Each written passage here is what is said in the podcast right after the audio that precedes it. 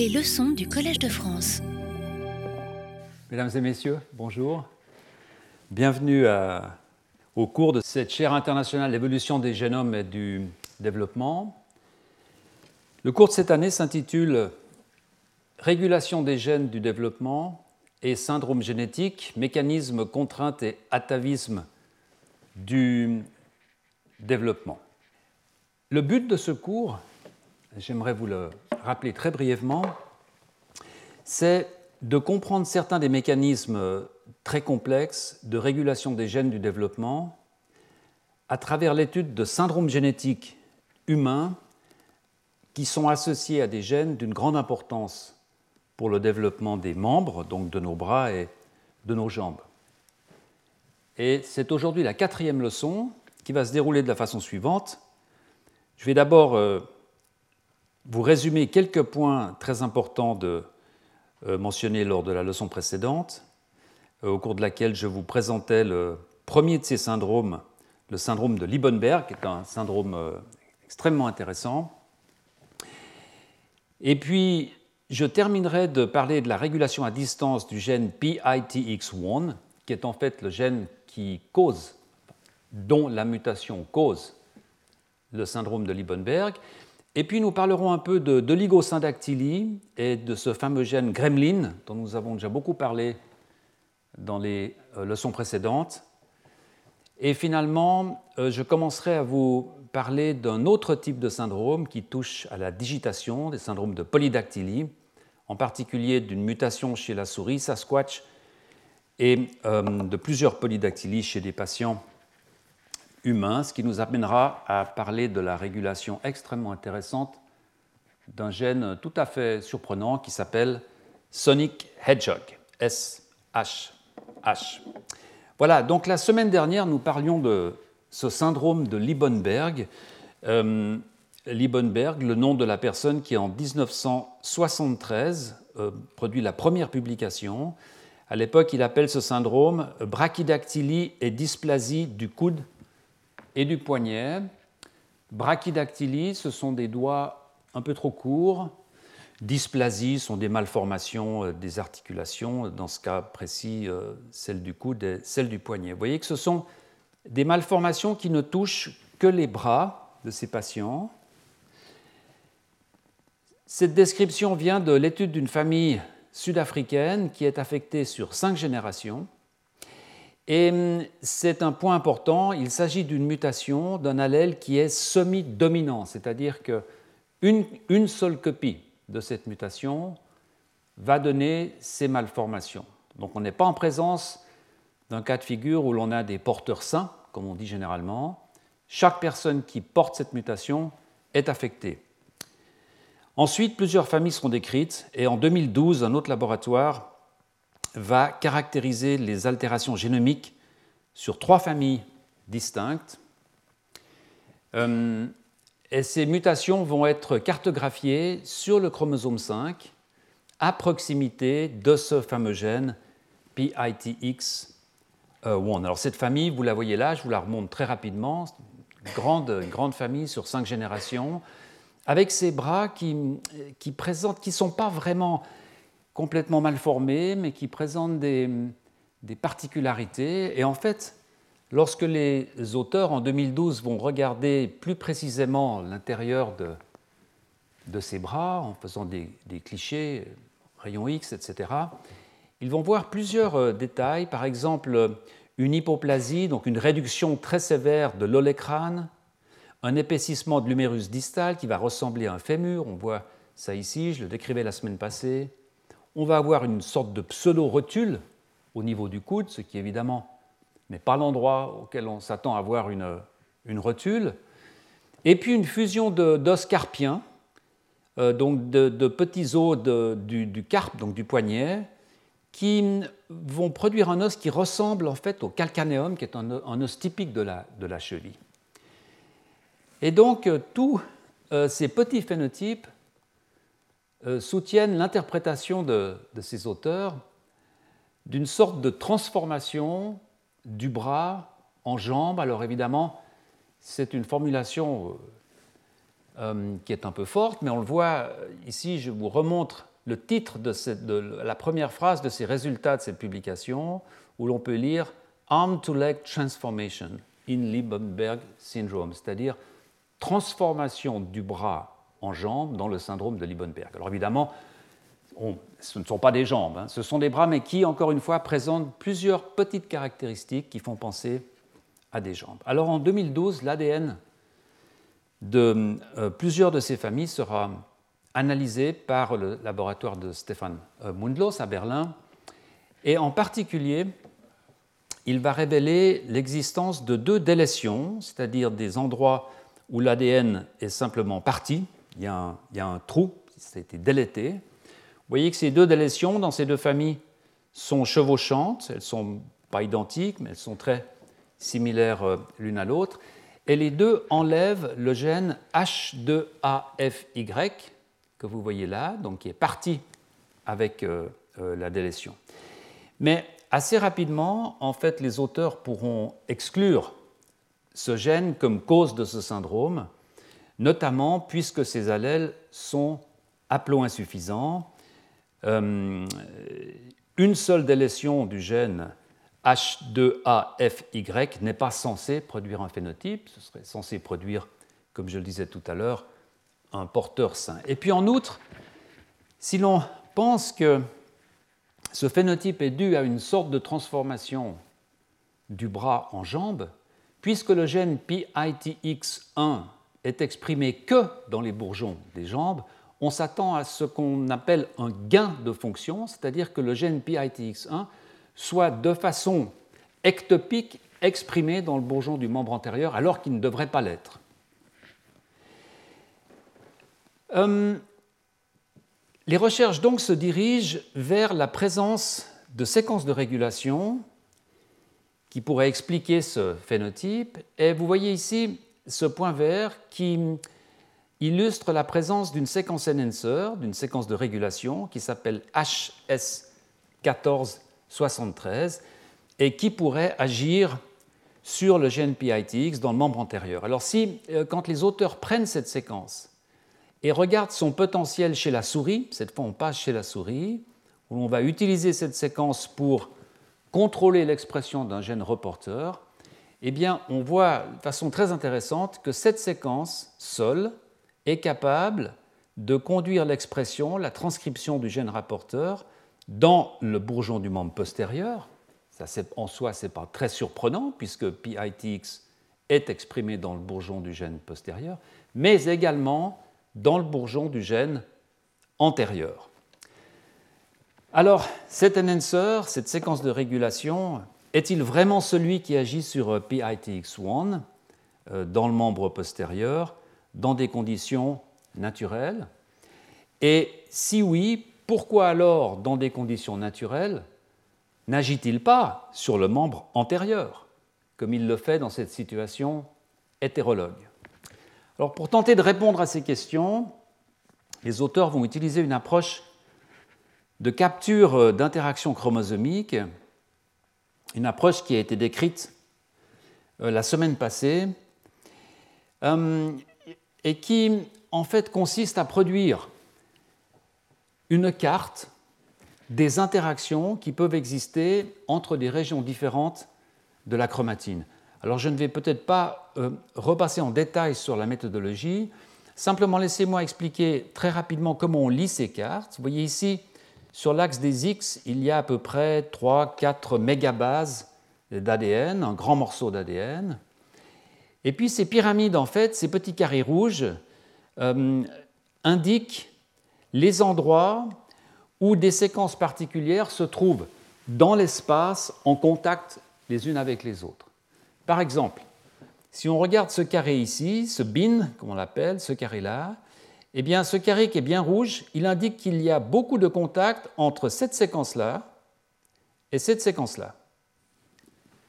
C'est une, approche technologique qui consiste à, euh, en fait, congeler en quelque sorte les interactions pour une fois qu'elles ont lieu, elles soient fixées, ensuite couper l'ADN, religuer l'ADN, et comme l'ADN qui est proche a une probabilité de se religuer plus élevée que l'ADN qui est éloigné, chaque fois que deux ADN sont en contact dans l'espace, on va voir des séquences d'ADN que l'on va mapper sur, le génome et on obtient ces triangles. En fait, ce que cela veut dire, c'est que à l'intérieur de ces triangles, on a, qu'on appelle des domaines topologiques, on a une grande probabilité d'interaction entre les séquences, comme si c'était une sorte de, pelote de chromatine. Vous voyez en bas, ici, euh, un schéma qui illustre en fait ces trois euh, triangles, ici.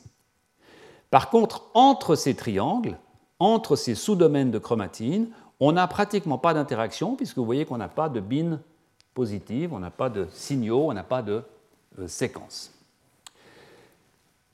À partir de ces cartes, on peut faire une requête qui est assez simple, c'est de dire par exemple, si je prends ce carré-là, quels sont tous les autres endroits du génome que cette séquence, alors on peut fixer peut-être 5 KB, 10 KB, 30 KB, on peut fixer la taille du bin en fait, selon la profondeur du séquençage, quelles sont toutes les séquences du génome qui vont contacter à un moment donné cette séquence particulière? Et c'est ce que les auteurs vont faire avec ce gène PITX pour voir si effectivement il y a une probabilité de contact avec cette séquence enhancer HS1473. Alors ce que vous voyez là, c'est ce profil. Vous êtes positionné ici dans le gène PITX1, ici. Et la question que vous posez, c'est à partir de ce gène, quels sont les autres endroits de la chromatine que je vais contacter? Et vous voyez que vous avez des pics, un pic ici, un tout petit pic ici, un pic là, un pic là, qui sont en fait des indications que dans l'espace, ces régions se contactent. Et vous voyez bien entendu que ce contact-là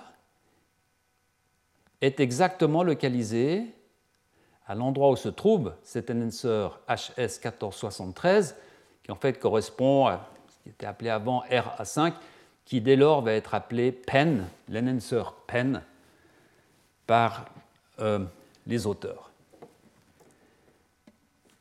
En dessous, ici, vous voyez un alignement avec la position de séquences dont les histones H3 sont décorés par des groupes acétyles. La lysine 27 des histones H3 décorés par des groupes acétyles. Alors peu importe, encore une fois, je ne vais pas revenir sur ce que je disais la semaine passée, mais souvenez-vous simplement que c'est indicatif des endroits où la chromatine fonctionne. Vous voyez par exemple que le gène ici, PITX1, fonctionne, il transcrit, et donc vous avez cette, décoration massive ici d'acétylation de la lysine 27 de l'histone H3. Vous voyez ici que ces séquences fonctionnent aussi, ont une activité fonctionnelle. Et en particulier celle-ci, qui est donc cette enancerpène, où vous voyez ici un gros pic qui correspond exactement au pic de contact entre l'enhancer et, le gène PITX1. Tout cela suggère donc qu'il y a une boucle, un contact entre l'enhancer et le gène PITX1 et que ce contact enclenche une activité, comme on peut le voir avec la distribution d'acétylation de la lysine 27. Euh, Alors, cet enhancer PEN, comme je vous le disais tout à l'heure, vous voyez qu'il est actif lorsque l'on le met dans un système hétérologue, dans un transgène, dans une souris. Il est actif dans le membre postérieur, et il est actif dans le membre antérieur. Mais cependant, si l'on regarde où le gène PITX1 est actif, on voit qu'il n'est actif que dans le bourgeon de membre postérieur et pas du tout dans le bourgeon de membre antérieur.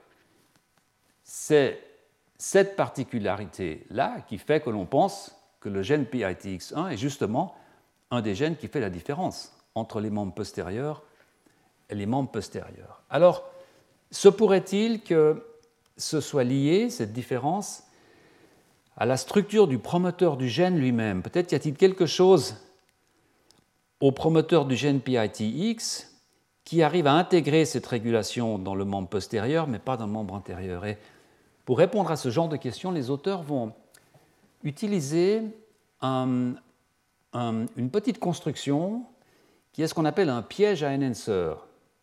C'est une construction qui est faite d'un promoteur assez banal, qui en lui-même ne peut pas faire grand-chose, et d'un gène reporter, qui produit une couleur ou une fluorescence. Et puis les auteurs vont recombiner ce petit piège à enhancer, soit à proximité du gène PITX1, soit à proximité de l'enhancer PEN. Et on voit que exactement la même construction, quand elle est intégrée à proximité de l'enhancer PEN, va repêcher l'activité dans le membre postérieur et dans le membre antérieur. Par contre, encore une fois, exactement la même construction, le même promoteur, intégré à côté du gène PITX1, ne va repêcher l'activité que dans le membre postérieur, exactement comme va le faire le gène PITX1 lui-même. On voit bien dans cette expérience que la distribution de ces régulations n'est pas libre que nous ne nous trouvons pas dans un, espace euh, euh, tout à fait totalement ouvert, mais que, au contraire, certaines contraintes s'appliquent à ces systèmes qui font qu'une sorte de tri va s'opérer dans la distribution de ces influences. Cet enhancer ne fonctionnera pas dans cet espace ici de la même façon qu'il va fonctionner dans cet espace ici. Et donc les auteurs, pour essayer de comprendre comment cela est possible, vont passer à une approche génétique. Et ils vont euh, produire toute une série de modifications, euh, de, délétions, d'inversions. Et je vous en montre ici quatre en particulier. D'abord, une très grande délétion de tout le paysage de régulation, qui est juste en amont de PITX1 et qui enlève tout jusqu'à enlever l'enhancer pen une délétion un peu plus courte, une délétion juste du gène HA, etc., et puis une délétion ciblée de cet enhancer PEN. Alors la première conclusion que l'on peut tirer de ces délétions, c'est que si l'on fait des souris qui portent cette très grande délétion ici, du paysage de régulation, on enlève toutes les séquences de régulation, eh bien, vous voyez que l'on arrive à une diminution de 95% des ARN PITX1. Ça, c'est une expérience contrôle, en fait. C'est l'expérience qui démontre que pratiquement toute la régulation de ce gène, tout ce qui est nécessaire pour exprimer ce gène dans le bourgeon du membre postérieur, se trouve effectivement dans cette région. Donc ça localise en fait de façon assez précise où se trouvent les choses intéressantes. Par contre, la petite délétion ici montre que cette diminution de 95% n'est pas entièrement due à la délétion de cette séquence de régulation PEN, puisque quand vous faites cette délétion, vous ne perdez que 45% des transcrits. Donc cet enhancer semble être important, mais ce n'est pas tout. Il y a d'autres séquences dans, ce paysage de régulation qui contribuent à monter le niveau d'expression de ce gène PITX. Cette grande délétion, les souris qui la portent à l'état homozygote vont avoir un phénotype, comme on s'y attend, qui ressemble beaucoup au phénotype de perte de fonction du gène PITX1, comme on s'y attend euh, euh, une fois de plus. Euh, et comme je le disais, cette régulation n'est ce phénotype ne peut pas être récapitulé lorsque l'on délète simplement l'enhancer pen. Lorsque l'on délète l'enhancer pen, vous voyez ici des souris qui sont donc homozygotes pour cette petite délétion qui enlève cette séquence de régulation. Eh bien, ces souris, dans la partie postérieure, ont ce qu'on appelle chez nous un pied beau. C'est une déformation relativement euh, mineure, finalement, de, euh, de la partie la plus basse des jambes, ici des pattes arrière. Vous voyez que ces, souris traînent un peu, la, patte, hein, comme ça. C'est vraiment très similaire à, ce qu'on appelle un, un pied-beau, un clubfoot en, en anglais. Alors, qu'est-ce qui fait que toute cette machinerie de régulation ne fonctionne finalement que dans le bourgeon du membre postérieur et pas dans le bourgeon du membre antérieur. Parce qu'évidemment, c'est ça la question essentielle. Pourquoi y a-t-il cette différence? Et une fois de plus, pour tenter de répondre à cette question, les auteurs vont essayer de regarder s'il existe des différences dans la structure de la chromatine dans les cellules du membre antérieur et les cellules du membre postérieur.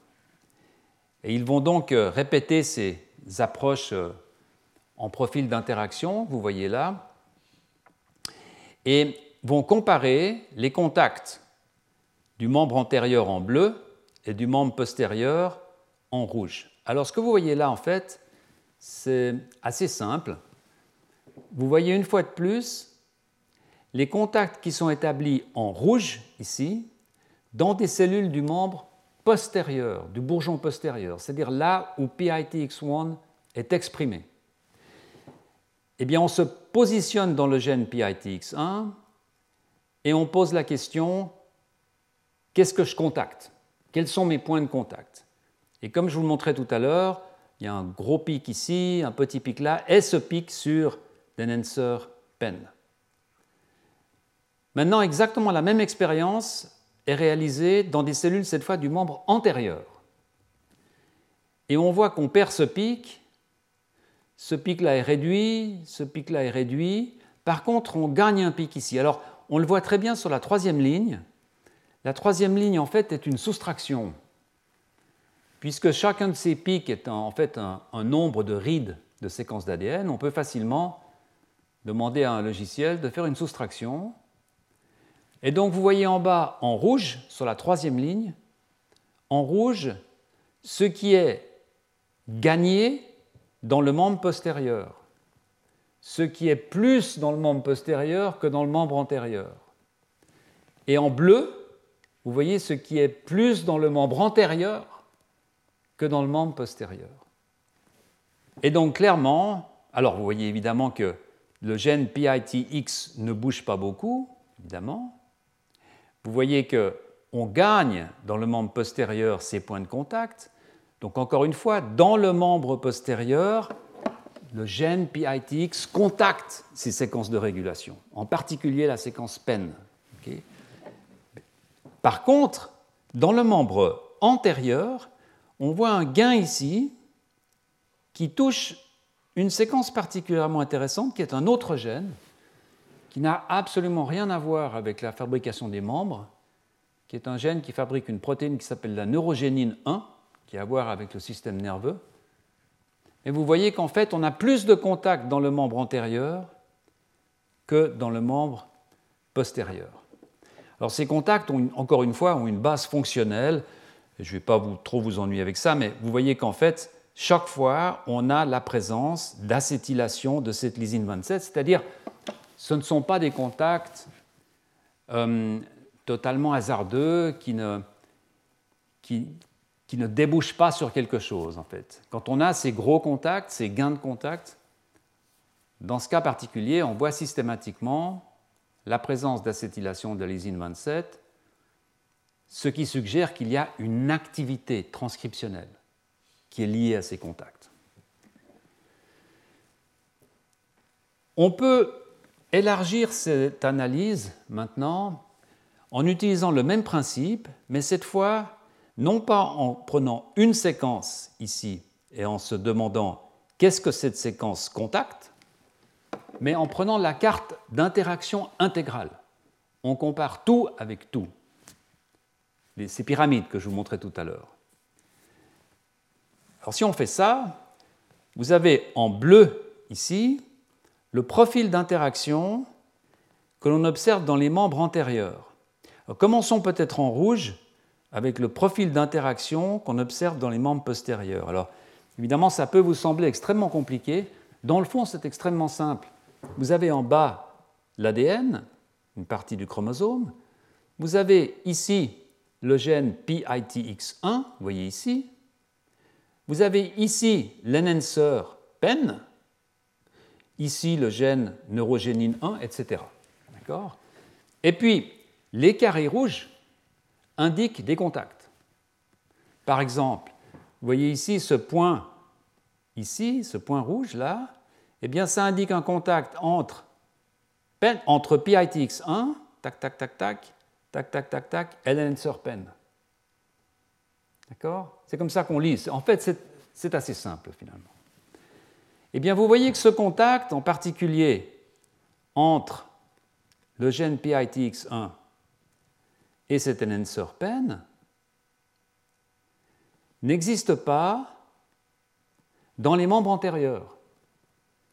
Inversement, vous voyez que ces points ici de contact entre le gène PITX1 et la neurogénine n'existent pas dans le, membre postérieur, si vous voulez, on peut prendre ces, ces deux euh, profils d'interaction et soustraire ces deux profils en entier. Et l'on obtient un troisième profil, qui est celui que vous voyez là, avec en rouge tout ce qui est surreprésenté comme contact dans les bourgeons des membres postérieurs, et en bleu tout ce qui est surreprésenté comme contact dans les membres antérieurs. Ces cartes sont assez utiles parce qu'elles permettent, au travers de, logiciels, il y, en a, plusieurs d'ailleurs, elles permettent assez facilement de produire des modèles euh, de la distribution de, l'organisation de cette chromatine dans l'espace. Et donc en utilisant un de ces euh, modèles, qui donne donc une des représentations euh, possibles, on voit un peu ce qui pourrait se passer avec, dans les membres antérieurs ici, c'est-à-dire dans la configuration négative, on va avoir le gène PITX1 qui est proche du gène neurogénine 1 et l'enhancer pen est plus éloigné. Alors évidemment, on n'introduit pas dans ces modèles des relations de causalité, du moins on ne devrait pas en introduire. On ne sait pas si c'est parce que le gène de la neurogénine est proche que, que le est éloigné. Mais dans l'autre modèle, si l'on intègre maintenant ce qui se passe avec les points bleus, on a cette fois une inversion. On a l'enhancer pen qui lui est à proximité du gène PITX1 et ce gène neurogénine qui lui est repoussé euh, plus loin. Euh, cela ne nous indique toujours pas, en fait, ce qui est à l'origine de ces configurations différentes. Et donc les auteurs ont cherché à voir si d'autres gènes en amont du gène PITX1 pourraient jouer un, rôle dans cette sorte, cette d'allostérie euh, chromatinienne, en fait, ce basculement d'une structure positive à une structure euh, négative. parmi les gènes candidats, deux gènes euh, OX, une fois de plus, mais appartenant cette fois au cluster OX-C. Le cluster OX-C, c'est donc une dizaine de gènes qui sont sur une centaine de kilobases. Et vous voyez en bas ici, on peut aller directement en bas, euh, le transcriptome dans les membres postérieurs et dans les membres antérieurs. Le transcriptome, ça veut dire euh, l'activité transcriptionnelle de ces gènes. Lorsque l'on voit des pics, ça veut dire que ces gènes fonctionnent. Eh bien, vous voyez que dans les membres antérieurs, pratiquement aucun gène OX-C ne fonctionne. Y a un peu de bruit de fond ici avec les gènes numéro 4, 5, 6. Voilà. On voit le même bruit de fond dans les membres postérieurs. Mais par contre, on voit que le gène numéro 10 et le gène numéro 11 sont transcrits de façon assez robuste dans les membres postérieurs. Alors, ce n'est pas une grande surprise, et je ne veux pas passer trop de temps là-dessus, mais parce que, souvenez-vous, je vous disais la semaine passée, et puis l'année passée également, que ces gènes OX sont distribués le long de l'axe corporel, et quand on arrive au niveau des membres, des bourgeons des membres postérieurs, eh bien, on arrive au niveau des gènes numéro 9, 10, numéro 11. Et donc, probablement, l'activité de ces gènes dans le bourgeon des membres postérieurs n'est pas vraiment spécifique au bourgeon postérieur, est spécifique à la position des membres le long de l'axe antéro-postérieur corporel. Comme le mésoderme latéral va exprimer fortement ces gènes, eh bien ces gènes vont rester lorsque les bourgeons vont commencer à pousser. Pour voir toutefois si ces gènes ont un rôle dans l'organisation de ces structures de la chromatine au locus PITX1, eh bien, les auteurs vont analyser les contacts au locus PITX1, ce profil d'interaction, mais cette fois en absence complète de tous les gènes OXC. Autrement dit, on prend des souris mutantes auxquelles il manque le complexe OXC, et à partir de ces souris, on va faire des cartes d'interaction. Et voilà, pour, euh, pour, faire court, en fait, on observe bien une perte d'interaction mais, euh, entre le gène PITX1 et l'enser PEN, mais cette perte d'interaction n'est pas très robuste, c'est un, un, euphémisme en fait. On a une trentaine de pourcents de réduction des ARN messagers, euh, et les souris qui sont délétées pour le complexe OXC ne présentent pas de phénotype dans les membres. Donc si le complexe OXC joue un rôle dans la régulation de PITX1, donc dans le fait que PITX1 soit actif dans les bourgeons postérieurs, inactif dans les bourgeons antérieurs, eh bien, ces gènes OXC ne sont certainement pas euh, suffisants. Alors, une autre piste qui est explorée à ce moment-là, c'est celle des contacts avec ce gène neurogénine 1, neurog1. Car en effet, vous vous souvenez, dans ce modèle, dans la version négative, dans les membres antérieurs, on a une proximité entre la neurogénine 1 et le gène PITX1. Cette proximité qui se traduit ici par ces petits spots de contact, alors que cette proximité euh, n'est plus du tout la même dans le cas d'une configuration active, puisque c'est maintenant l'enhancer PEN qui est à proximité du gène PITX. Et donc les auteurs vont déléter, enlever, par ingénierie chromosomique, vont enlever le gène neurogénine 1. Et vous voyez ici que la délétion du gène neurogénine 1 ne produit en fait pas de contact supplémentaire et aucune euh, régulation, uprégulation, aucun gain d'expression de PITX1 n'est observé. Et donc la conclusion est que euh, probablement ce gène neurogénine 1 n'a pas d'effet euh, important euh, sur la régulation de PITX1. Que se passe-t-il? C'est une des dernières questions que vont se poser les auteurs. Que se passe-t-il si, au lieu d'enlever des choses, on modifie la topologie du système? Par exemple, si l'on fait une inversion c'est-à-dire qu'on garde toutes les séquences, mais qu'on change leur position relative. Et ils vont donc utiliser cette inversion qui en fait va positionner l'enhancer pen, cette séquence de régulation, de ce côté-là. On va inverser ce gène H2AFY. Euh, Et donc, au lieu d'avoir l'enhancer pen cette fois de ce côté-là du gène, on va l'avoir de ce côté-ci du gène. Et la question est, maintenant, est-ce que l'enhancer, est-ce que cet enhancer pen va pouvoir, dans les membres antérieurs, dans les bourgeons des membres antérieurs, est-ce que maintenant il va pouvoir contacter le gène PITX1 Et vous voyez que la réponse est oui, en quelque sorte. Ils vont observer un gain d'une quinzaine de pourcents, euh, ce qui veut dire dans des souris homozygotes un gain de 30% de l'expression de PITX1 dans les membres antérieurs.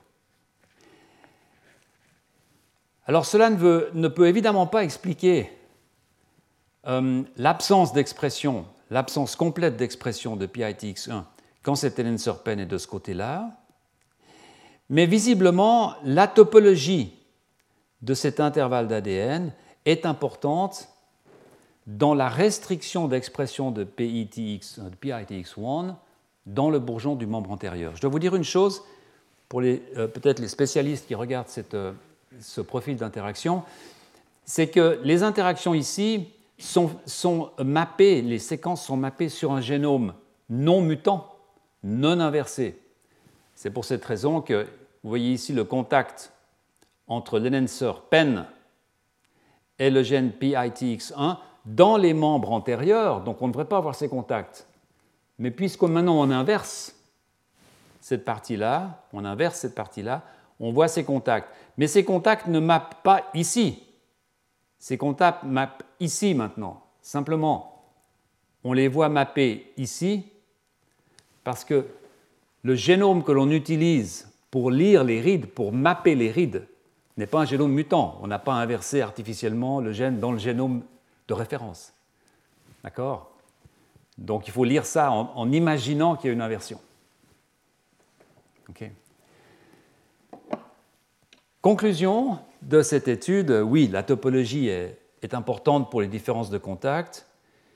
Et cette inversion, en quelque sorte, montre que la présence de ce gène, de cette unité de transcription, dans le bourgeon du membre antérieur, en quelque sorte, participe au non-contact de cet enhancer pen avec le gène PITX. Alors, revenons maintenant euh, à nos patients du syndrome de Liebenberg, qui, vous en souvenez, avaient ces deux délétions euh, qui enlevaient ce gène H2AFY.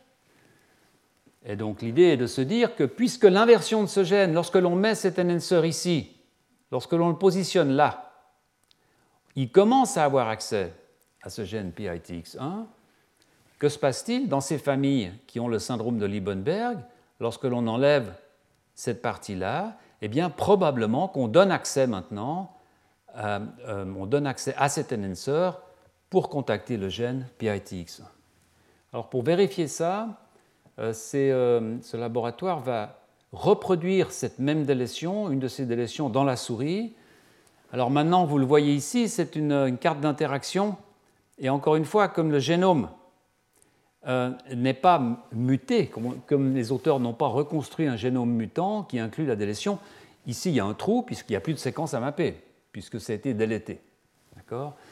Mais vous voyez qu'entre PEN ici et le gène PITX1, vous montez, ici, vous voyez qu'il y a un très très gros gain d'interaction.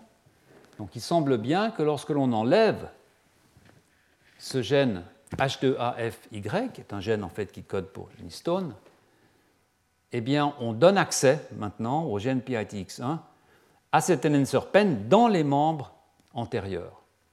Alors ce n'est pas un gain qui est euh, total. Euh, encore une fois, c'est un gain d'une quinzaine de pourcents. Donc au total, on va gagner 30%. Et euh, le phénotype qui est produit par, euh, ce gain est un phénotype qui est en dessous du phénotype observé chez les patients de Liebenberg. Donc les conclusions de cette étude, c'est qu'effectivement, on observe deux conformations différentes de la chromatine, au locus PITX1 soit dans les membres antérieurs, soit dans les membres postérieurs. Et ces conformations de la chromatine corrèlent, coïncident avec l'une, une inactivation du gène PITX1 et l'autre, une activation du gène PITX1. Donc dans le membre postérieur, suite à l'action de facteurs qui ne sont pas encore identifiés, l'enhancer pen est rapproché de PITX, PITX est actif. Dans le membre antérieur, lorsque l'on fait des délétions qui rapprochent PITX de PEN, on arrive à activer le gène PITX et donc d'avoir une transformation partielle du bras en jambe. Hum, on ne sait toujours pas vraiment ce qui fait que cette structure chromatinienne change. Euh, et en outre, une fois de plus, euh, la, causalité dans cette affaire euh, demande à être clarifiée. J'ai mentionné ici, est-ce que c'est l'expression, le fait que l'enhancer pen contacte PITX qui va former une structure chromatinienne, ou bien inversement, est-ce que c'est la structure chromatinienne qui va permettre à l'enhancer pen de contacter le gène PITX Et comme vous le verrez, à la suite de ce cours, cette relation de causalité est toujours extrêmement délicate à, établir. Et donc il reste en fait un chapitre à écrire concernant ce syndrome de, Liebenberg, 48 euh, ans après sa première description. Voilà, après ce syndrome qui affecte euh, les différences entre les membres antérieurs et postérieurs, passons maintenant à l'étude de quelques syndromes qui tous, une fois de plus, touchent à la régulation de gènes dont les fonctions sont absolument critiques pendant le développement des membres et qui cette fois affectent plutôt la polarité antéro-postérieure, donc la polarité qui va du pouce au petit doigt, mais également parfois la polarité proximo-distale de l'épaule à la main euh, dans certains cas. Et le premier cas de figure que j'aimerais discuter provient, euh, à ma connaissance, de la description d'un seul patient, euh, pour l'instant, en tout cas, seul que j'ai pu trouver. il s'agit d'un syndrome d'oligodactylie et de synostose radio-ulnaire. Alors, oligosyndactylie, oligodactylie, ce sont des doigts en moins, donc on est en dessous de la formule pentadactyle. Syndactylie, c'est une fusion latérale des doigts, on le voit bien ici, ou de parties de doigts. Donc une oligosyndactylie, c'est en fait une structure de l'autopode de la main et du pied dans laquelle il n'y a pas assez de doigts et une, partie de ces doigts est fusionnée latéralement. Et puis on a également des synostoses. Alors, les synostoses sont des fusions osseuses. Radio-ulnaires, ce sont des fusions qui généralement affectent les parties les plus distales des, os, du bras, du radius et du cubitus, on appelle ulna aussi, ce qui évidemment cause de gros problèmes de, motilité aux, gens qui ont ces fusions. Alors ce, patient est analysé par une équipe belge en 2010 à, Louvain qui montre euh, une histoire familiale qui est très peu connue, en fait difficile à établir. Souvenez-vous, ces losanges indiquent euh, qu'on ne sait pas trop le, genre de ces, de ces gens, enfin voilà, des familles compliquées qui sont difficiles à retracer. Mais ce que l'on sait, pour sûr, c'est qu'on arrive à des parents, un papa, une maman, qui ont une relation consanguine, vous voyez ici indiquée par cette double ligne dans les pédigrés en, génétique humaine. Donc pour des raisons qui sont peu comprises, euh, on arrive à euh, des parents avec une relation de consanguinité. Ces parents ont quatre enfants, deux fils, deux filles, deux filles euh, porteuses saines, vous voyez ici c'est hachure rouge, c'est rond, deux garçons, les carrés, dont un est plein, ici, rouge plein, un est affecté, et c'est la personne dont je vous montrais euh, les clichés. Ces collègues vont utiliser deux euh, approches pour cartographier la présence de cette mutation. Une première approche, une approche classique qu'on appelle les CGH arrays, qui, qui sont en fait des sortes de puces dans lesquelles vous pouvez mettre l'ADN, sur lesquelles vous pouvez mettre l'ADN du patient, et puis ces puces vont vous révéler où il y a trop d'ADN ou où il n'y a pas assez d'ADN. Si par hasard vous avez une délétion ou si vous avez une duplication ou des copies multiples, vous allez le voir tout de suite. Et puis une deuxième approche, vous voyez là, une fois que ces CGH arrays ont été utilisés, c'est d'utiliser des bacs qui sont donc des, grands morceaux d'ADN d'une centaine de kilobases que l'on peut conserver dans des bactéries, qu'on peut cloner dans des bactéries, euh, pour euh, chromosomes artificiels de bactéries, en fait, BAC.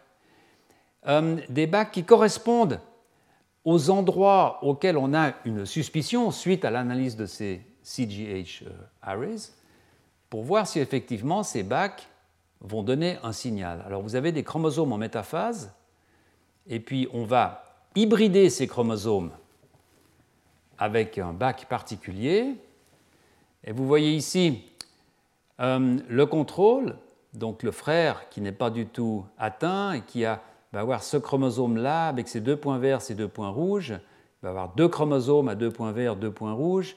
C'est très petit, euh, vous verrez peut-être sur les PDF qui sont déposés sur le site du Collège de France. Bref, on remarque que chez ce patient-là, qui est atteint, ce signal rouge est manquant.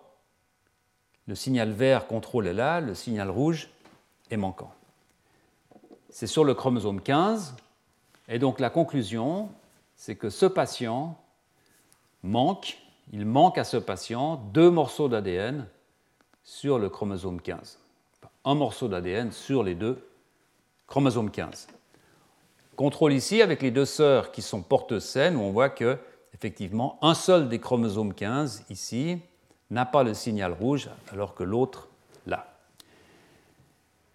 Cette mutation en fait correspond à une délétion, une fois de plus, donc un morceau d'ADN qui est parti sur le chromosome 15 humain.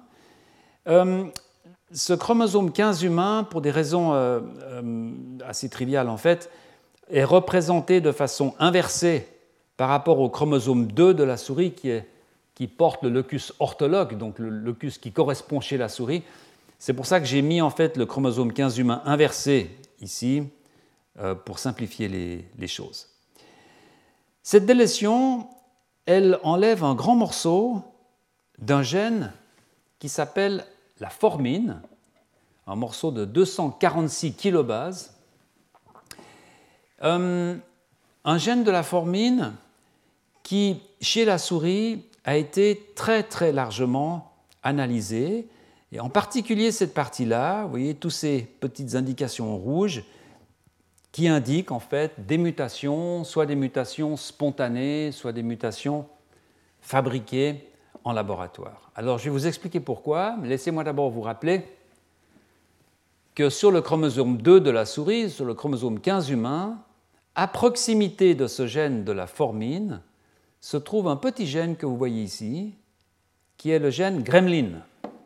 Alors ce gène gremlin, nous en avons discuté euh, plusieurs reprises lors de l'introduction de ce cours pour euh, le développement des membres leur évolution. C'est un gène qui est extrêmement important c'est un des gènes centraux qui va mettre en œuvre ce, petit réseau de gènes qui produit une boucle d'entraînement positif pour faire pousser le membre, l'organiser. Et souvenez-vous, je vous racontais que c'est une boucle assez intéressante puisqu'elle contient en elle-même sa terminaison, puisqu'un de un des, un des composants de cette boucle, FGF8, quand il arrive à une concentration trop élevée, va avoir alors une action négative sur le gène gremlin et, le, membre va s'arrêter de, pousser. Donc c'est un gène qui est essentiel à la pousse du membre, à l'organisation de la polarité antéro-postérieure et de la polarité proximo-distale. Alors ce gène est absolument passionnant, d'une façon historique aussi, euh, pour les raisons suivantes. Je vous montre là deux publications qui datent des années 90, deux publications dans Nature, les deux du même laboratoire, ce qu'on appelle une publication back-to-back, donc deux publications ensemble dans Nature, c'est quand même assez, rare, du laboratoire de Philip Leder, un, généticien qui est disparu, sauf erreur, l'année passée, très très connu, chairman du département de génétique à, à Harvard, créateur du département de génétique à Harvard. Et dans son laboratoire, les gens produisent des souris transgéniques avec peu importe quel gène ils utilisent, et obtiennent un jour une souris qui a de grosses malformations des membres. Et donc ils vont appeler cette mutation limb deformity, LD. Il existait déjà un allèle en fait au, laboratoire euh, Jackson aux États-Unis, et c'est donc une mutation allélique donc ça fait partie du même gène que ce gène limb euh, deformity. Et vous voyez que dans ces papiers, ils, euh, observent, ils mappent où se trouve cette mutation. Et cette mutation se trouve à l'intérieur de ce grand gène qui dès lors sera appelé formine, formine parce qu'il affecte la forme des membres, en fait. Hum, or, en 2003, plusieurs années plus tard, le laboratoire de Richard Harland isole le gène gremlin d'une façon euh, tout à fait différente et va le caractériser comme étant un des inhibiteurs de la voie de signalisation des BMP, donc un gène évidemment extrêmement euh, important. La surprise, elle arrive bien entendu lorsque ce laboratoire va réaliser que ce gène gremlin se trouve très proche sur le génome, à côté, faisant face en fait à ce gène euh, à ce gène de la formine. Ce sont donc des, gènes qui sont des voisins très proches. Or, le gène gremlin, on sait qu'il est impliqué dans la morphogenèse du membre, et par conséquent, le laboratoire de Richard Harland se dit il y a une correspondance très étrange entre les mutations dans ce gène de la formine, ce gène limb deformity, et la présence de ce gène gremlin juste à côté. D'où l'hypothèse qu'en fait les mutations dans ce gène de limb deformity ne seraient que des mutations de séquences de régulation qui affecteraient le gène gremlin. Et pour vérifier cette hypothèse, euh, ce laboratoire va prendre un contrôle par une approche génétique euh, qui est ce qu'on appelle une approche par un test de complémentation. Et l'idée est extrêmement simple. Si l'on croise une souris qui a cette mutation limb deformity du laboratoire de Leder avec une souris qui est hétérozygote mutante pour le gène gremlin, on va obtenir des souris qui sont trans-hétérozygotes. Un chromosome, sur un chromosome, il y aura la mutation gremlin. Sur l'autre chromosome, il y aura la mutation limb deformity. Si ces mutations affectent deux gènes différents, il y aura une compensation, pas de phénotype. Si ces deux mutations affectent le même gène, alors on s'attend à avoir un phénotype du type du phénotype gremlin. Et c'est effectivement ce qui va se passer. Ce que vous voyez ici, en fait, c'est que en faisant ce test de complémentation, eh bien, ce laboratoire s'aperçoit qu'ils obtiennent un phénotype qui ressemble à un phénotype gremlin. Par conséquent, les deux mutations sont alléliques. Ce sont deux mutations qui touchent au même gène. Ce gène, c'est gremlin, et ces mutations sont dues à des séquences de régulation, des séquences enhancer, qui sont cette fois localisées à l'intérieur du gène de la formine ou de ce gène limb deformity. Alors on voit ça ici.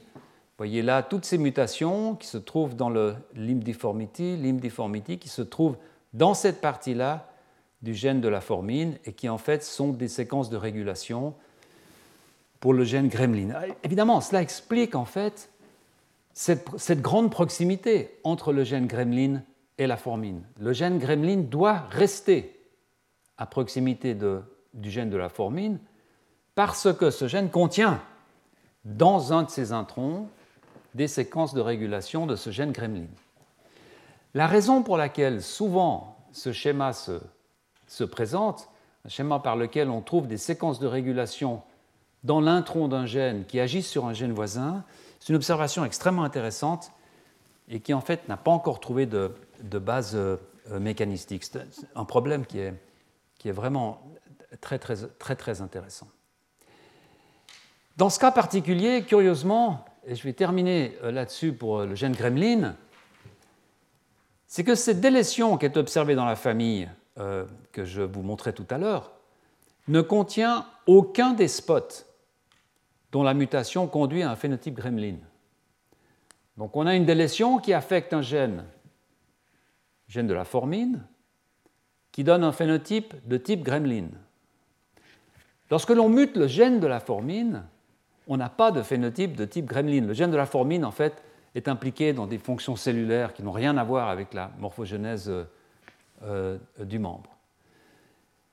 Donc cela veut dire que probablement, il y a dans cette partie du gène de la formine d'autres séquences régulatrices du gène gremlin. C'est un système qui est extrêmement compliqué et qui montre, qui illustre vraiment très très bien comment ces, ces, gènes sont interdépendants les uns des autres, comment on peut trouver dans les introns de certains gènes des séquences qui vont influencer l'expression d'autres gènes qui se trouvent à proximité.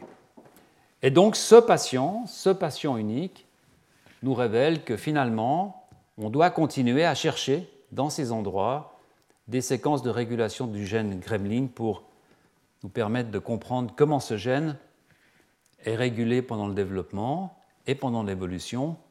C'est un gène qui, je vous le rappelle, est absolument indispensable pour avoir les bras et les jambes que nous avons. Voilà, passons maintenant à un autre aspect important de la polarité antéro-postérieure et qui touche euh, bien entendu au nombre et à l'aspect de nos doigts, en particulier à leur présence surnuméraire, donc une condition qu'on appelle la polydactylie, condition vraisemblablement la plus connue du, grand public. C'est une condition qui, comme je vous le disais la semaine passée, peut avoir des causes euh, multiples.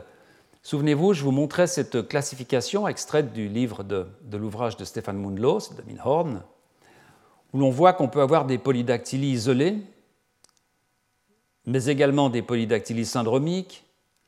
Les polydactylies peuvent être préaxiales, postaxiales, etc., etc.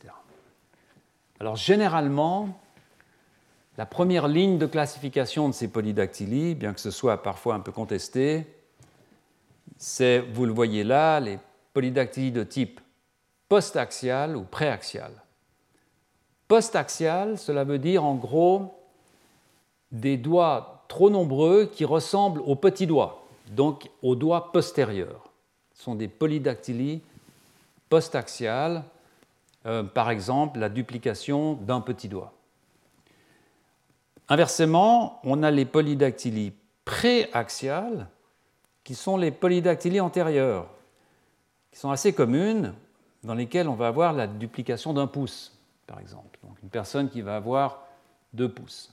on en voit peu dans la population, bien que leur nombre soit assez élevé, parce qu'aujourd'hui, la, chirurgie est telle que l'on peut rapidement euh, redonner des, mains avec une digitation proche de la normale. Ce que vous voyez ici, j'ai entouré encore une fois, c'est peu visible, mais c'est pour vous montrer en fait que les polydactylies euh, sont parmi, si ce n'est la malformation la plus courante qui touche, euh, qui touche aux membres.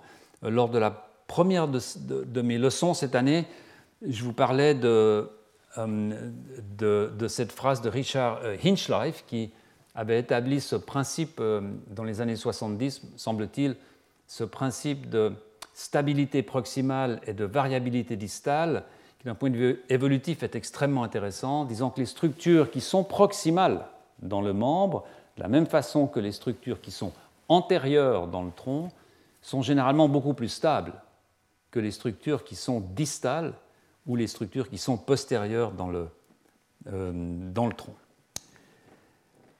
Alors, nous allons maintenant parler de polydactylie préaxiales, donc les polydactylies qui touchent la partie antérieure euh, de la main, et en particulier de mutations qui affectent la régulation de ce gène euh, particulièrement intéressant qui est ce gène Sonic Hedgehog, euh, dont nous avons parlé dans les deux cours précédents. des mutations qui, vous allez le voir, sont à la fois absolument fascinantes, mais surtout très révélatrices de certains des mécanismes euh, de cette régulation à très grande distance, dont nous commençons à, comprendre euh, comment, comment elles fonctionnent, des régulations dans lesquelles les séquences régulatrices, les enhancers, ne se trouvent pas à 40, 50 kilobases, mais à un million de paires de bases du gène cible. Le gène Sonic Hedgehog, je vous remonte le schéma tout à l'heure pour vous montrer que c'est un gène qui se trouve aussi dans ce loop, qui va, qui va participer à la croissance tout en établissant une grande partie de la polarité antéro-postérieure.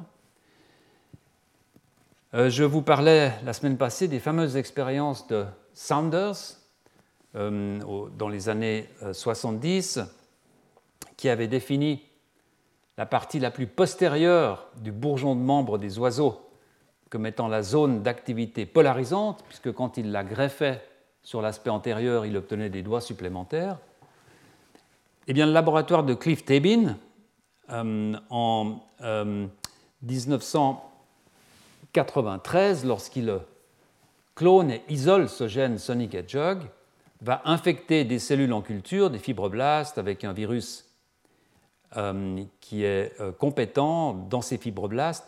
Il va greffer ces cellules dans un embryon qui est résistant à ce virus, RCAS, pour simplement relâcher ici une quantité de protéines Sonic Hedgehog.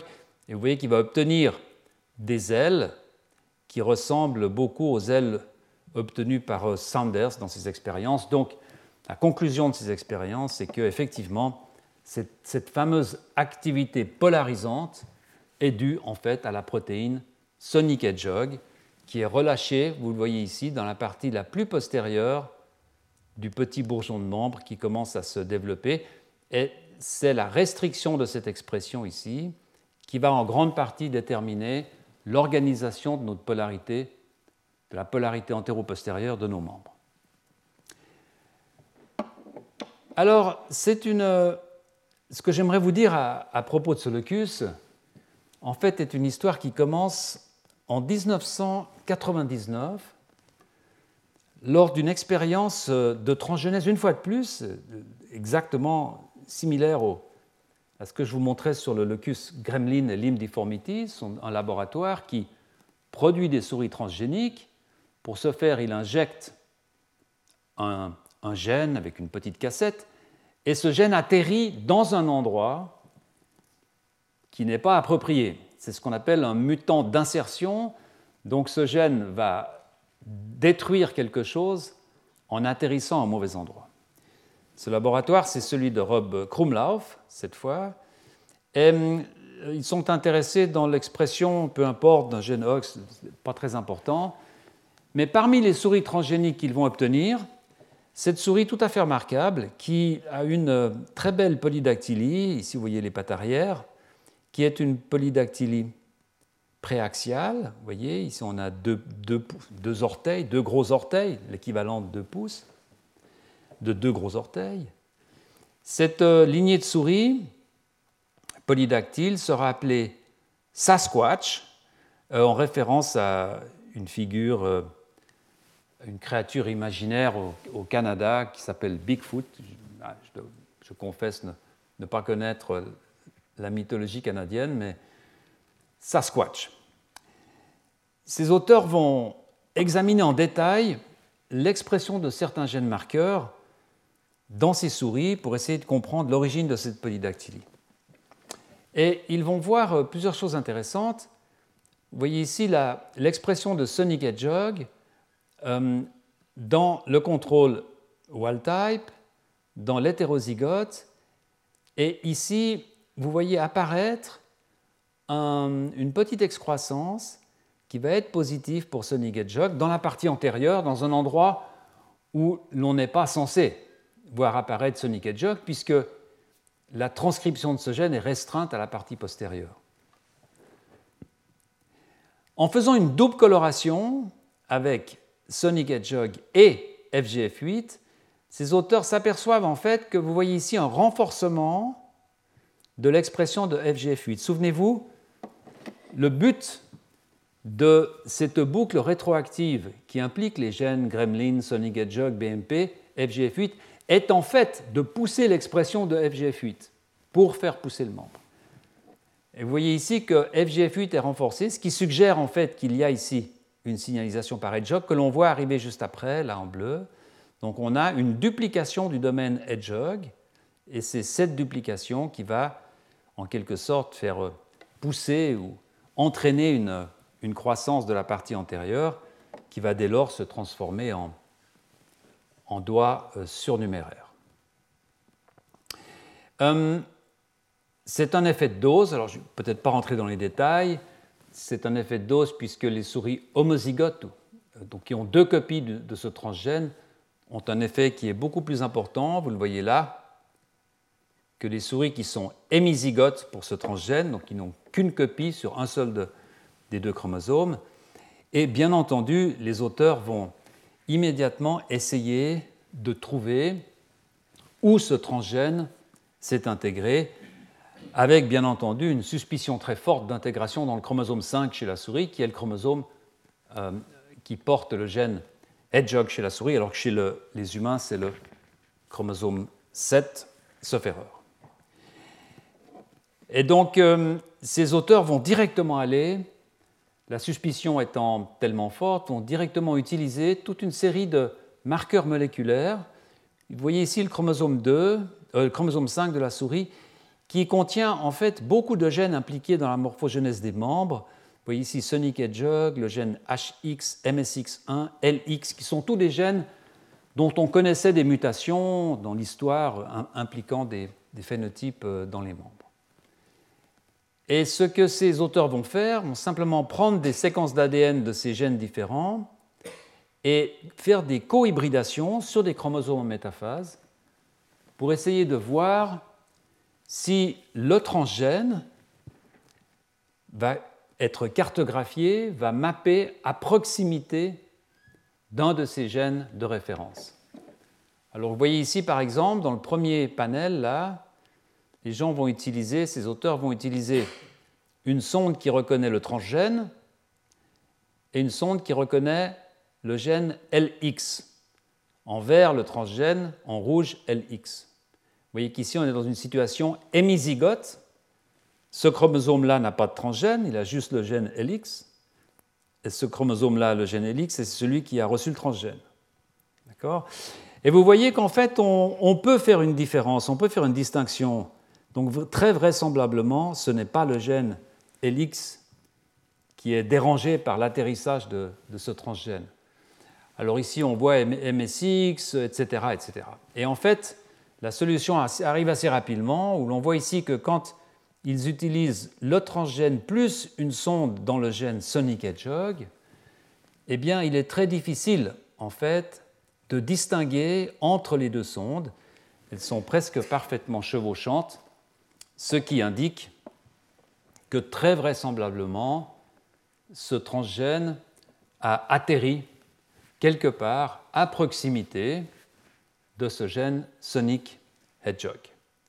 Et donc les auteurs vont conclure cette étude en disant que le phénotype Sasquatch, donc cette polydactylie, est dû à une interférence directe avec la régulation en 6 de Sonic Hedgehog.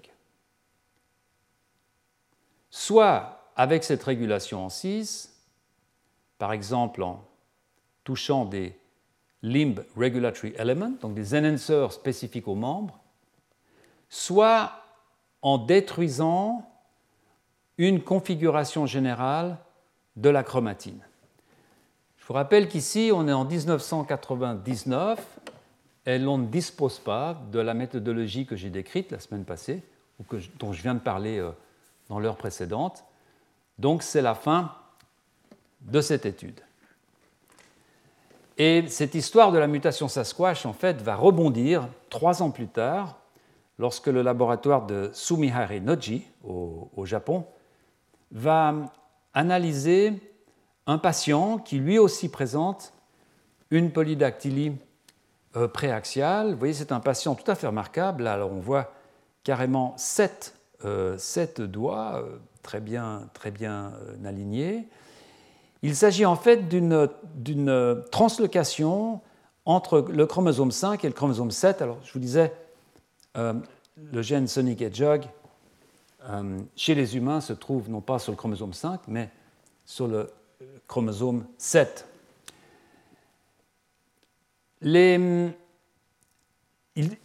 auteurs vont être capables de mapper le point de cassure de cette translocation et de trouver un cosmide, c'est-à-dire un morceau d'ADN d'à peu près une trentaine, une quarantaine de kilobases, que l'on peut aussi garder en, en bactérie, de mapper un cosmide qui couvre en fait le point de cassure. Et donc on voit ici le chromosome 7 natif, avec l'hybridation de ce cosmide, et on voit ici une double hybridation de ce cosmide sur cette petite partie qui est le reste du chromosome 5, et cette partie centrale qui représente en fait la fusion, la translocation entre le 7 et le 5. En bref, il est clair que ce cosmide couvre le point de cassure de la translocation. Autrement dit, si l'on séquence ce cosmide, si l'on regarde ce qu'il y a dedans, on va savoir exactement quel est le gène qui est impacté par cette translocation. Et c'est évidemment ce qui, va être, fait.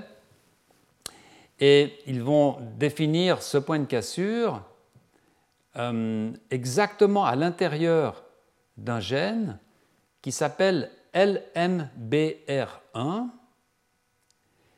Et donc immédiatement, ce groupe va aller rechercher de l'ADN de tous les patients présentant des polydactylies préaxiales pour voir si des mutations se trouvent dans ce gène LMBR1.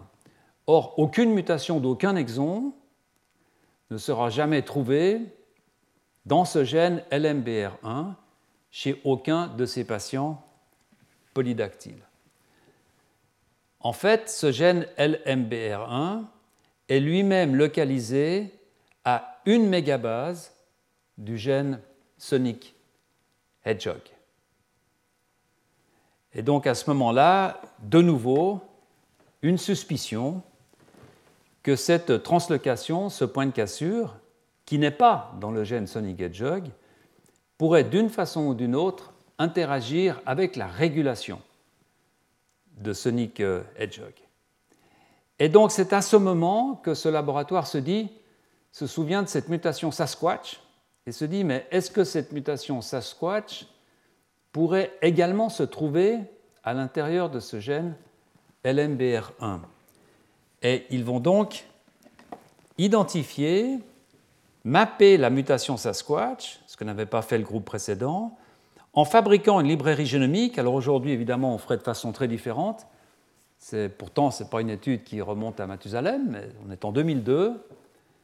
Fabrication d'une librairie génomique, on va aller chercher dans cette librairie le point de cassure en utilisant le transgène comme sonde. Donc on va sortir un morceau d'ADN dans lequel est le transgène, on va séquencer ce morceau d'ADN et on va trouver les points dans lesquels, au milieu desquels le transgène s'est inséré. Et évidemment, on trouve que le transgène Sasquatch est en fait inséré dans le gène LMBR1 entre l'exon 5 et l'exon 6. L'insertion de ce transgène a en fait causé une duplication d'une partie de cet intron. C'est une situation assez compliquée qui arrive souvent. Un transgène arrive, euh, pour qu'il s'intègre, il y a des remaniements chromosomiques et on, on produit une duplication. Donc c'est un locus bien remanié, mais qui toutefois ne change pas du tout l'expression du gène LMBR1. C'est un intron il sera épicé, ce n'est pas un morceau d'ADN trop grand, donc finalement le gène LMBR1 ne va pas souffrir de cette euh, insertion. Alors, est-ce que cette insertion va avoir un effet en cis ou en trans avec le gène Sonic Hedgehog? Est-ce que, pour une raison ou une autre, c'est le fait d'être inséré dans ce gène LMBR1 qui va en trans produire un effet sur Sonic Hedgehog Ou bien est-ce que c'est le fait d'être sur le même chromosome que Sonic Hedgehog qui va produire cet effet? Et pour résoudre euh, cette question, les auteurs prennent encore une fois une approche génétique que évidemment j'aime beaucoup, euh, qui est un peu vieillotte mais qui est extrêmement puissante, qui est ce qu'on appelle un test de cis-trans et ce test est relativement simple à comprendre. Euh, ces auteurs vont prendre une souris qui est homozygote pour le transgène Sasquatch, et puis une souris qui est hétérozygote pour une mutation nulle du gène Sonic Hedgehog. Elle ne peut pas être homozygote puisque les souris homozygotes pour la mutation de Sonic Hedgehog sont, meurent très très tôt pendant le développement, pour des raisons que je vous montrerai dans, dans deux minutes. On croise ces souris et on va obtenir des souris transhétérozygotes entre, sur un chromosome, le nul Sonic Hedgehog, sur l'autre chromosome, le transgène Sasquatch. On va maintenant croiser ces souris avec des souris de type sauvage. La distance entre Sonic Hedgehog et Sasquatch, LMBR1, c'est une mégabase. Une mégabase en génétique classique est à peu près équivalent à un centimorgane. C'est-à-dire que pendant la méiose, on va avoir à peu près 1% de chance d'avoir un crossing over entre ces deux locus. Donc, si vous faites ce croisement et que vous analysez 100 petits dérivés de ce croisement, vous avez une bonne chance d'en trouver au moins un qui aura recombiné Sonic Hedgehog mutant avec ce gène Sasquatch. Là, la question maintenant est très simple. Si le gène Sasquatch modifie l'expression, pousse à un gain de fonction de Sonic Hedgehog dans la partie antérieure du membre, souvenez-vous, et que maintenant on met ce transgène en 6 sur une copie inactive d'Edgehog, dans ce cas-là, on ne devrait pas avoir de phénotype. Et c'est exactement ce qui se passe. Vous voyez ici, résultat de ce croisement, vous voyez 218 de cette configuration, 220 de celle-ci, 3, 5. Vous voyez, on est dans le à peu près 500, on est à peu près de quelques sur 500. La génétique, est, la génétique formelle est très précise en fait. Euh, la probabilité d'avoir une recombinaison méiotique dépend de la distance entre deux points, évidemment. Mais vous voyez que ces souris-là, qui ont donc en 6 maintenant la mutation Sasquatch et le gène Sonic Hedgehog inactivé, inactivé, eh bien, n'ont pas de, polydactylie préaxiale. OK? Donc quand, cette mutation Sasquatch est en 6 avec un gène Sonic Hedgehog normal, ça pousse à une polydactylie préaxiale. Quand ce même gène est inactivé, il n'y a pas de y a suppression du phénotype. Ça, ça démontre en fait que l'insertion de ce transgène Sasquatch affecte l'expression de Sonic Hedgehog en 6. Et donc la conclusion euh, de cette étude est que, évidemment, l'insertion de ce transgène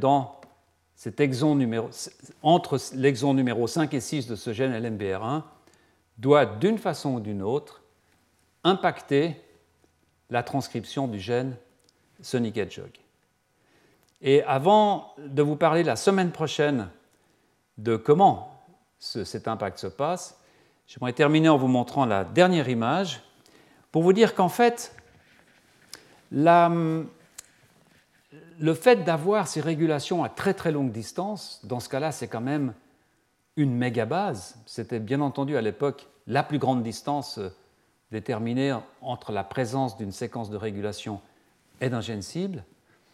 On voit que ce n'était toutefois pas quelque chose de complètement neuf, je vous montre ici une publication en 1996 déjà, 96, dans Nature Genetics, du groupe de Scherer. Et ce groupe s'intéressait à des holoprosencéphalies euh, humaines euh, qui en fait sont également dues à des mutations dans le gène Hedgehog. Alors on verra pourquoi dans les polydactylies de type Sasquatch, on n'a pas d'holoprosencéphalie. Évidemment, ça, à cause de cette fameuse pléiotropie dont je vous parlais dans les séances euh, précédentes. Mais vous voyez que cette équipe, en fait, cartographie plusieurs patients, plusieurs euh, euh, patients humains qui souffrent, qui souffrent, qui avaient des holoprosencéphalies, et trouve qu'il y a plusieurs points de cassure, de translocation, précisément dans cette partie entre Sonic Hedgehog est le gène LMBR1. Et à cette époque, c'est tout de même en 1996, euh, c'est appréciable, à cette époque, ces auteurs concluent il est possible que ces réarrangements chromosomiques, donc ces translocations avec ces points de cassure ici, que ces réarrangements chromosomiques exercent un, effet de position long range, donc un, à, effet, à, très long, à très long effet, soit en séparant des éléments de régulation distants, soit en juxtaposant le gène Sonic Hedgehog avec une structure chromatine. Alors, pour les experts dans le domaine, je dirais, en fait, c'était réminiscent de ce que l'on appelait à l'époque l'effet de position de variegation, en fait, qui était un concept extrêmement intéressant observé chez la drosophile. Et on voit bien en lisant cette conclusion que ces auteurs ont encore dans l'esprit cette, euh, possibilité d'amener ce gène Sonic Hedgehog près d'une structure hétérochromatinienne qui induirait un effet de variegation. En fait, ce n'est pas ça. Ces auteurs sont parfaitement corrects dans la première partie de leur phrase ici.